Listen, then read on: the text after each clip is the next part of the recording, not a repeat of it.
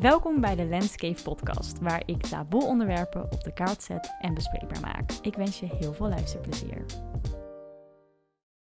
Een van de leukste dingen van mijn podcast en van het hebben van een podcast is uh, de gasten die ik ontmoet door mijn podcast. Hoe vaak kan je podcast zeggen in een zin. Uh, zo heb ik bijvoorbeeld laatst, als je me een beetje volgt, dan weet je dit ook wel. Maar heb ik met Linda de Munk en Vera Camilla een uh, aflevering opgenomen. Het waren twee vrouwen die ik allebei al heel erg graag op mijn podcast wilde hebben. Eigenlijk vanaf het moment dat ik ben begonnen in januari 2021. Ik had bij hun allebei zoiets van: ja, ik wil jullie er echt heel graag bij hebben. Ik vind jullie zo inspirerend en wat jullie doen. En ja, jullie, jullie passen er gewoon bij. Dus nou, voor Linda naar Groningen gereisd en voor uh, Vera naar Amsterdam. Ik neem echt mijn microfoon mee en mijn spulletjes en dan ga ik daar naartoe. En wat ik zo leuk vind, dat is natuurlijk iets wat je zelf niet ziet uh, als je de aflevering luistert, maar is het moment dat ik binnenkom. Ik kom dan binnen en zowel Linda als Vera had ik wel eens ontmoet. We hebben wel eens dezelfde evenementen bezocht. Uh, nou goed, je hebt wel een beeld van elkaar, je volgt elkaar op Instagram. Maar uh, ja, echt samen met z'n tweeën, als het ware op thee-date, dat hadden we nog nooit gedaan. Dus dat is natuurlijk ook best wel spannend. Dat je denkt, nou klikt het wel? Boteren wij ook wel lekker tijdens zo'n podcast? Nou, en ik kom dan binnen en het is gewoon altijd meteen echt een soort waterval aan gesprekstof wat dan naar boven komt. Want wat natuurlijk zo fantastisch is, en dat vind ik ook zo leuk hieraan, is dat je vrouwen ontmoet die in hetzelfde vakgebied zitten als jij. We werken in dezelfde wereld. En vooral de, ja, online wereld, influencerwereld, hoe je het wil noemen, is gewoon best wel een wereldje op zich. Wat dan ook zo leuk is, we gaan dan zitten en dan pakken we een kopje thee na en we beginnen al helemaal te spuwen over van alles. Ja, gewoon dingen waar we tegenaan lopen in ons werk, dingen die we leuk vinden, minder leuk vinden, um, roddels die rondgaan. Nou, echt, je kan het gek niet bedenken. En zowel met Vera als Linda zei ik ook tegen allebei, oké, we moeten nu echt even stoppen. Want we moeten ook nog wel bewaren voor de podcast. Er moet nog wel een beetje een verrassing blijven wat we tegen elkaar gaan vertellen. En nadat die aflevering dan is opgenomen en de microfoon uitgaat, uh, blijft het gesprek voortgaan. En uh, met Vera had ik een, uh, ja, ik wel echt een mooi gesprek. We hadden een gesprek over daten en ons liefdesleven. En Vera vroeg op een gegeven moment van, joh, hoe zit het eigenlijk met jouw liefdesleven? Heb je nu op dit moment een vriend of, of, date je met iemand? Uh, en toen zei ik, nee, ik ben zelf uh, single. Ik date nu ook niet met iemand. En uh, ja, toen begon ik eigenlijk meteen een beetje in een soort van negatieve spiraal te duiken. Ik zei, ja, ik denk er dus vaak best wel over na. Want, nou ja, ik date dus hier en daar wel. Maar eigenlijk loopt dat heel vaak ook weer stuk. Um, en dat ik zei, ja, ik vind het eigenlijk wel zo typisch. Want ik heb dan een podcast over relaties en vriendschappen en liefde. En dan geef ik heel veel adviezen. Niet alleen op mijn podcast, maar ook uh, nou ja, bijvoorbeeld naar mijn vriendinnen toe in mijn leven. Die zitten vaak nog op de bank met hun sores en dingen waar ze tegenaan lopen in hun relaties. Waar ik met liefde advies over geef. Maar als ik dan kijk naar mijn eigen liefdesleven, dan denk ik, ja, die is eigenlijk ook helemaal niet zo... Uh, perfect als het ware. En daar lopen dingen ook eigenlijk regelmatig stuk. En ik ben niet iemand die al vijf jaar een relatie heeft wat super goed gaat. En uh, ja, dat ik eigenlijk tegen haar zei van soms voelt het wel alsof ik niet echt de aangewezen persoon ben om die adviezen te geven. Um, en dan ook voornamelijk gericht op mijn podcast. Want toen ik mijn podcast begon, toen had ik een relatie. Nou, die is op een gegeven moment uitgegaan. En uh, dat was op zich ook wel mooi om te zien. Want je, de eerste afleveringen gaan heel erg over die relatie. En wat ik daar allemaal ja, uit leerde. Vervolgens ging het uit. Had ik een aflevering over een heartbreak gemaakt. Vervolgens ging ik weer op datingsapps. en ging dat weer helemaal ontdekken. Had ik daar een aflevering over gemaakt. Um, dus eigenlijk is die weg heel erg vind ik zelf, best wel leuk en mooi om te zien dat ik dat zo vastleg. Want het laat eigenlijk gewoon zien hoe het leven ook kan gaan. Maar toen ik het er met Vera over had, keek ik er nog heel anders naar. En zei ik, ja, dan heb ik zo'n podcast met al die adviezen en uh, allemaal hartstikke leuk. Maar als je dan vervolgens kijkt naar hoe mijn liefdesleven eruit ziet, dan denk ik, ja, uh, het voelt een beetje alsof ik faal. Nou, en Vera zei daarin toen heel mooi van, ja, maar de netap mag je juist vastleggen. Een soort van hoe puur en hoe eerlijk is het dat je dat allemaal op je podcast vastlegt. Dat je eigenlijk jouw journey van je liefdesleven en het ontdekken van jezelf in relaties, dat je dat helemaal vastlegt. Uh, en daar komen ups en downs bij.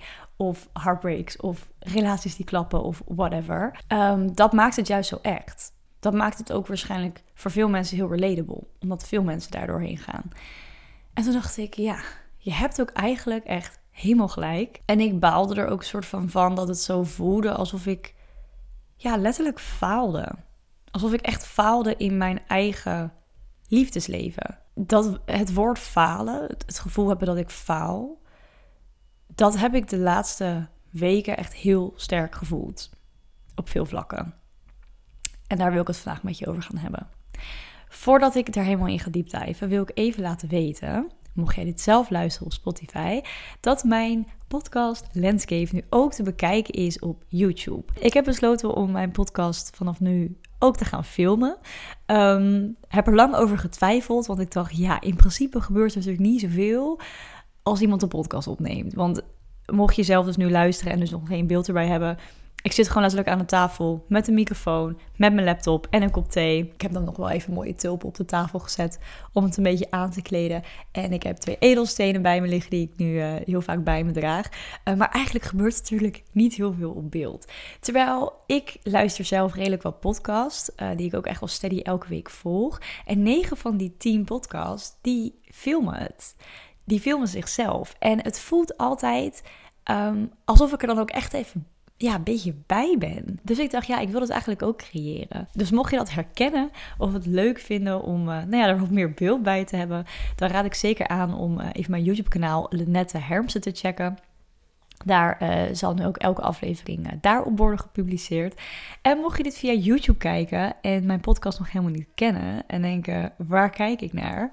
Hi, welkom. Uh, mijn intro geeft altijd wel redelijk weg waar mijn podcast over gaat. Maar ik praat hier voornamelijk gewoon over liefde, relaties, seks. Alles waar een taboe op ligt en waar mensen ongemakkelijk van worden als we het erover hebben. Ik hou ervan om het daar juist over te hebben. Nou, dat gezegd te hebben, laten we dan verder gaan in het verhaal van vandaag. Nou, waar dat gevoel van falen, waar ik het dus net over had, eigenlijk een beetje is begonnen, waar dat zaadje is geplant, denk ik zo, is toen ik een paar weken geleden um, ja, eigenlijk best wel heartbroken op de bank zat. En ik dacht, oh my god, hier zitten we maar weer. ik heb van uh, eind 2021, ongeveer vanaf oktober, november tot begin 2022, best wel intensief met iemand gedate. Het was echt een, lange tijd ook weer dat ik... Uh, ja, echt zo intensief en lang met iemand heb gedate. eigenlijk sinds mijn vorige relatie.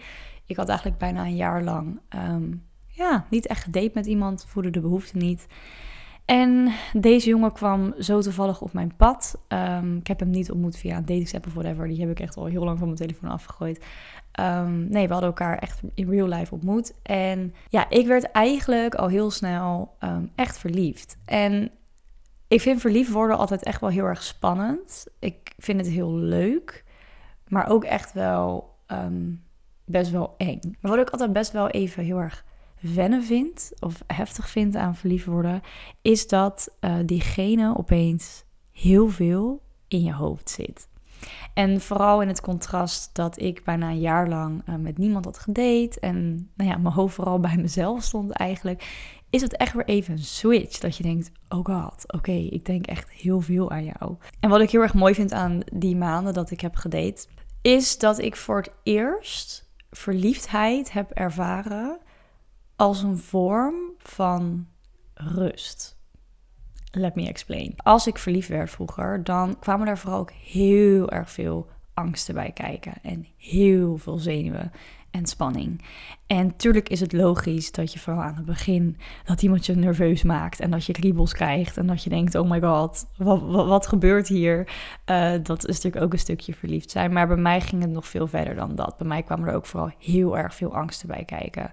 Um, oh, vindt diegene me wel leuk genoeg? Um, blijf je wel in mijn leven? Wat als je weggaat? Wat ervoor zorgde dat ik daardoor mezelf ook behoorlijk snel verloor in, uh, in, in het verliefd zijn. Dus ik vond verliefd zijn altijd wel heel erg leuk, maar ik had er ook echt wel een beetje een negatieve associatie mee. Het voelt alsof ik soms al niet helemaal in balans ben of echt met beide voeten op de grond sta. En nu had ik voor het eerst dat um, dat ik me heel erg rustig voelde. Ik voelde me echt at peace. Ik was verliefd. Tuurlijk, ik was daardoor ook af en toe een beetje gespannen en nerveus. En de, weet je wel, de normale gevoelens die erbij komen kijken. Maar ik was niet angstig.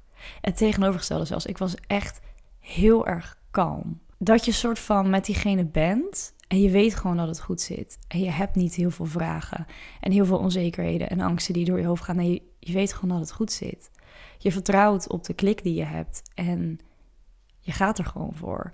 En dat was echt super fijn om te ervaren. Ik ben ook heel blij dat ik dat heb mogen meemaken. Nou, uiteindelijk is dat hem uh, toch niet geworden. Na uh, nou ja, een paar maanden liep dat, uh, liep dat af. Alsof het een soort abonnement is. We hebben hem niet verlengd. ja, dat is natuurlijk hartstikke jammer. Ik was er ook echt wel verdrietig van. Maar ik was ook vooral heel erg boos. En dat was voor mij nieuw. Want ik ben echt bijna nooit boos geweest in mijn leven. Dat kan ik echt met zekerheid zeggen. Boosheid is voor mij een emotie die ik het minst ken. Ik, ik vind het een hele heftige emotie en ik weet ook het minst hoe ik ermee om moet gaan als ik het voel. Nou ja, ik zat dus op de bank en uh, nou ja, goed, hè, met een gebroken hart. Ik dacht, shit, zit ik hier weer? En ik baal daar gewoon van. En ik kan me dan ook wel echt aan overgeven. Ik kon ook zien waarom het niet werkte, waarom het niet, niet is geworden zoals ik had gehoopt daar kan ik ook heel snel al wel um, ja, een soort van overgave in hebben. Dat ik denk, ja, het is gewoon zo. Het is oké. Ik ga er ook niet aan trekken of, of heel erg in mijn hoofd houden van... oh, maar wat nou als dit of wat nou als dat? Nee, het is, het is hem gewoon niet geworden. Klaar, that's fine, that's life. En dat is normaal hoe ik heel vaak in heartbreak sta... of als dingen niet, niet lopen zoals je had gehoopt. En dus niet alleen in relaties, maar gewoon in, in alles. Weet je wel, als, als je een bepaalde baan niet hebt gekregen... of uh, iemand is toch anders dan je had gedacht. Of een vriendschap die loopt, uh, die verwatert. Of, of loopt stuk, stuk waarvan je nooit had verwacht dat dat zou gebeuren. Um, ja, het, bij mij zit er altijd een soort van overgave. Van oké, weet je, het is gewoon zo. En blijkbaar was het niet meant to be voor mij. En was dit gewoon een, een les die ik moest leren. En uh, staan er nog heel veel andere dingen op me te wachten. Die wel voor mij bedoeld zijn. Maar toch voelde ik in die weken echt een soort boosheid. En die groeide en die groeide. En ik kon het niet stoppen. Ik merkte het ook in mijn gedrag. Dat ik best wel. Ik was gewoon vurig. Ik was gewoon heel hard. Um, ja, heel hard. Niet per se voor anderen, maar ook heel. Ja, meer ook echt voor mezelf. Ja, ik, was gewoon niet mezelf. Um, en op een gegeven moment begon die woede me ook echt heel erg tegen te staan. Dat ik dacht, ja, waarom ben ik zo boos? En ik was niet zozeer alleen boos op de situatie en dat het hem niet was geworden. Maar ik was ook vooral heel erg boos om het feit dat ik weer gekwetst op de bank zat. En dat ik weer iemand moest loslaten. En dat het weer niet. Dat, dat er weer een relatie was in mijn leven die niet bleef. Die niet langer mocht duren dan ik had gehoopt. En daar was ik vooral heel boos om. Dus dat was natuurlijk heel lastig. Ik heb de boosheid er ook wel heel erg laten zijn, wat ik ook heel moeilijk vond. Want ja, natuurlijk ben ik liever niet boos gelukkig wel, uh, ik had het er gewoon met heel veel vriendinnen over uh, hoe ik me voelde. En uh, ik merkte ook als ik het er dan over had, dat ik, nou ja, er kwam gewoon heel veel negativiteit ook uit. Ik dacht, jeetje, oh, ik, ik hou er helemaal niet van dat ik nu zo negatief ben en, en ook niet mezelf. Um, maar ja, dat is blijkbaar ook even iets waar ik nu doorheen moet. En toen op een gegeven moment, na een week of anderhalve week, dacht ik: ik ben hier zo klaar mee. Ik voel me gewoon niet mezelf. Ik voel me negatief. Ik wil hier vanaf. En een van de dingen die ik zelf nu al wel ruim twee jaar doe, is dat ik mediteer. Mediteren helpt mij gewoon onwijs met um, ja, bij mijn gevoel komen. Het helpt me ook heel erg om rustig te blijven. Vooral in periodes die wat moeilijker zijn of die om wat meer uitdaging vragen. Mediteren heeft gewoon een onwijs grote invloed op mijn leven en op mijn gemoedstand. Ja, het heeft ook al echt mijn leven veranderd. En wat ik heel lastig vind, en dit herken je misschien wel als jij zelf mediteert, denk dat je het ook net zo goed kan herkennen als je niet mediteert, is als je dus heel veel negatieve emoties ervaart, of je gaat door een fase waardoor je je niet zo lekker voelt, niet zo jezelf voelt, dan vind ik het zelf heel moeilijk om die drempel over te stappen van oké, ik pak mijn meditatiekussen, ik ga zitten, ik ga ademen en ik ga voelen. En ik ga gewoon even, ik hoef even niks. Ik laat al mijn gedachten er zijn, ik laat al mijn gevoelens er zijn. En ik ga gewoon echt even gewoon zitten. Nou, dat lukte me gewoon niet. Gewoon in die, die, die anderhalve week ongeveer dat ik zo boos was, had ik ook gewoon geen één keer gemediteerd. En dat hielp natuurlijk totaal niet mee. Want ja, op een gegeven moment ga je zo in je hoofd zitten dat je ook, dan is het heel moeilijk om daaruit te komen. En dus ook in te tunen met, met je gevoel. Dus op een gegeven moment dacht ik, Len, je gaat nu zitten. ik moet mezelf dan ook echt even pushen, als echt zo'n soort strenge moeder die dan in me zit. Je gaat nu echt even zitten. Je gaat nu gewoon echt even gewoon ademen en voelen. En het maakt niet uit wat er uitkomt. Of er nog meer woede uitkomt. Of whatever. Um, het feit dat je gewoon heel even zit en tijd voor jezelf neemt. Is al genoeg. Dat is oké. dat is voldoende voor nu. Nou, dus toen um, had ik, ik kwam van kantoor en ik uh, pakte eigenlijk meteen mijn meditatiekussen, ben in de woonkamer gaan zitten en uh, deed een guided meditation aan. Mocht je daar zelf een beetje interesse in hebben, ik volg heel veel meditaties van Boohoo Beautiful. Dat is B-O-H-O en dan Beautiful. Zij heeft echt fantastische meditaties op YouTube. Zij raakt mij altijd. Gewoon elke meditatie van haar werkt voor mij echt super. Doet echt wonderen. Dus um, ik had volgens mij een meditatie van haar aangezet over um, um, ja, heel erg rustig blijven in tijden van stress en angst. Nou ja, en ik ging zitten en toen kwam echt alles eruit. Gewoon die, het was alsof die woede soort van daalde, alsof ik die los kon laten en eindelijk bij al die andere emoties kon komen, zeg maar.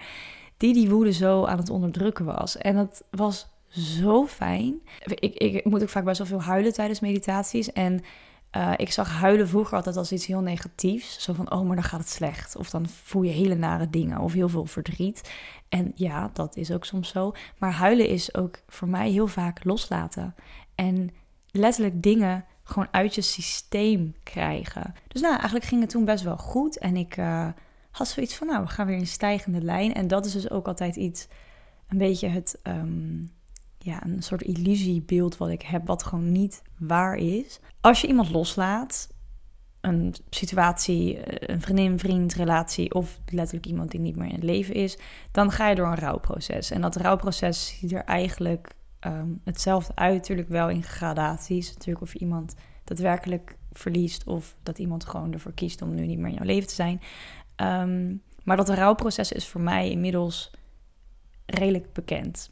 En ik ken mezelf heel goed uh, als het gaat om rouwen. En niet alleen omdat ik hier en daar wel eens heartbreaks heb meegemaakt, maar ook omdat ik best wel helaas uh, vanaf jongs af aan al mensen heb verloren in mijn leven. Iemand loslaten, een situatie loslaten, dat gaat niet in een stijgende lijn. Nou, misschien voor sommigen wel. Iedereen is er anders in. Maar voor mij en voor veel mensen niet. En vaak als ik in zo'n situatie zit, dan denk ik dat for some reason wel altijd. Dus nou ja, ik was door die woede heen ik had eventjes gehuild erom en dacht, nou, ik ben weer oké. Ik kan loslaten. I will be fine.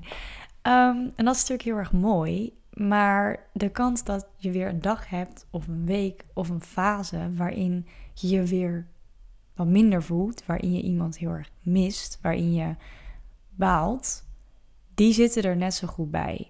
En dat was ik heel even vergeten. En ik weet nog wel goed, ik uh, zat in de auto, dat was op een dinsdagavond en ik ging naar yoga.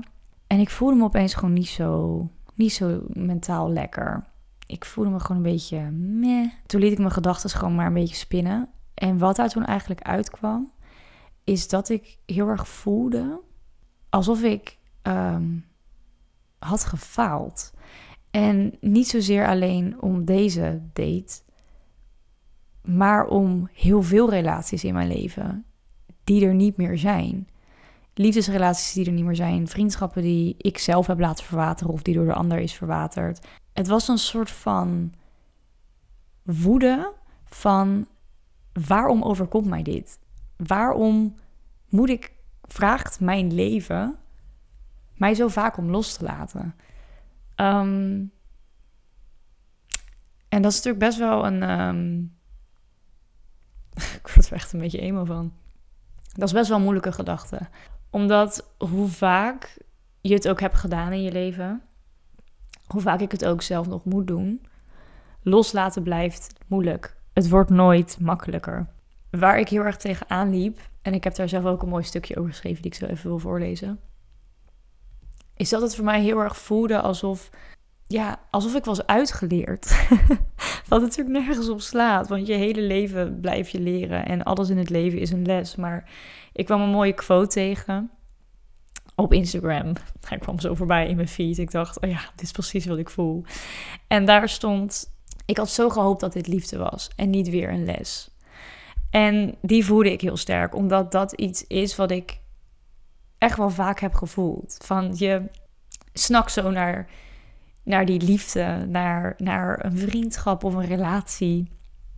In welke vorm dan ook die je geluk brengt en verbinding geeft. En als het dan weer niet zo mocht zijn en je weer mag loslaten, dan wordt het op een gegeven moment best wel zwaar. het is altijd zwaar als je moet loslaten. Maar op een gegeven moment, als je het vaak hebt moeten doen, dan kan je. Ik kwam echt op een soort kantelpunt van. Wanneer stopt dit een keer? Wanneer mag ik? Wanneer is dat loslaten niet zo'n thema in mijn leven? Ik wist ook helemaal niet zo goed wat ik ermee moest. Dus ik dacht, nou, ik laat het er gewoon allemaal maar eventjes zijn. Waar ik toen die week ook tegenaan liep, en dat is echt wel een mooi inzicht voor mezelf geweest. Normaal als je rouwt, als ik rouw om iemand die ik heb verloren, um, en vooral iemand die niet meer in het leven is, dan is het meer dan normaal dat je soms na drie, vier, vijf jaar opeens weer even een klap hebt. Of denkt, holy shit, ik voel me opeens weer even heel erg verdrietiger om. Of, oh, wat mis ik diegene. Of dat, dat gaat in, in ups en downs. Dat, that's part of life. Maar als het gaat om een break-up, voel ik al heel snel een soort judgment naar mezelf. Van, Jezus, ben je er nou nog niet overheen? Diegene was gewoon niet voor jou. Maar als je dan diegene toch nog af en toe mist of daarvan baalt, dan denk ik, ja, maar ik mag dit helemaal niet voelen. Wat natuurlijk super tegenstrijdig is. Want waarom zou je dat niet mogen voelen? Ja, diegene was misschien slecht voor je. Of heeft je um, gekwetst. Of was niet jouw, hoe zeg je dat ook alweer? Dekseltje op jouw potje. Maar dat betekent niet dat je diegene niet af en toe mag missen. En dat heb ik ook zelf opgeschreven in mijn journal. Ik pak hem daar voorbij. Iemand loslaten gaat ook gepaard met een diep verlangen voor verbinding vastgehouden worden. Iemand ongelooflijk lief hebben die jou ook lief heeft. Of gevuld worden door liefde en geluk. Ook dat laat je los. En dat heeft tijd nodig. En die tijd mag ik mezelf echt gunnen. En dat was wel echt een mooi inzicht die ik had, vind ik zelf. Omdat ik mezelf gewoon heel erg judgede. Dat, dat was pretty much wat ik deed. En dat zorgde ervoor dat ik heel erg voelde alsof ik faalde. Ik faal als ik voel dat ik een vriend of vriendin mis die ik vijf jaar geleden al achter me heb gelaten en die niet goed voor me was. Ik heb het gevoel dat ik faal als ik denk aan, aan mooie herinneringen die ik met iemand had, die me achteraf heel erg heeft gekwetst. Ik heb het gevoel dat ik faal als ik weer eens je Instagram stories bekijk, terwijl ik je eigenlijk al lang niet meer volg en niet meer bezig wil zijn met je leven. En een ander mooi inzicht die ik had, die ook wel heel positief is, die wat mooier is. Ook al ben je in je leven gekwetst door mensen. Ook al zit je weer op de bank met je hart in je hand van wat moet ik ermee. Ik blijf altijd lief hebben met hetzelfde hart. En ik blijf mezelf altijd openstellen zoals ik dat altijd doe. Als ik weer een nieuwe persoon in mijn leven ontmoet, wat kan uitbloeien tot een prachtige vriendschap of een romantische relatie, ga ik daar altijd weer blanco in. Of in ieder geval, ik probeer blanco in te gaan. Ik bedoel, tuurlijk neem je onbewust en bewust uh, triggers mee uit je vorige relaties. Maar ik heb nog steeds lief, met hetzelfde hart. Natuurlijk komt er ook soms veel pijn bij kijken en veel verdriet. Maar waar heel veel pijn en verdriet zit, zit ook vaak heel veel liefde en geluk. Uh, ik weet niet, ik ben er wel heel blij om dat ik dat doe en kan. En het is ook absoluut mijn intentie om dat te blijven doen. Nou, ik heb het gevoel dat ik echt mijn hart op tafel heb gegooid vandaag. Ik hoop dat je het leuk vond om te luisteren. Dat je er licht zelf ook wat uit hebt gehaald voor jezelf. Ik wil je onwijs bedanken voor het luisteren. En tot de volgende keer.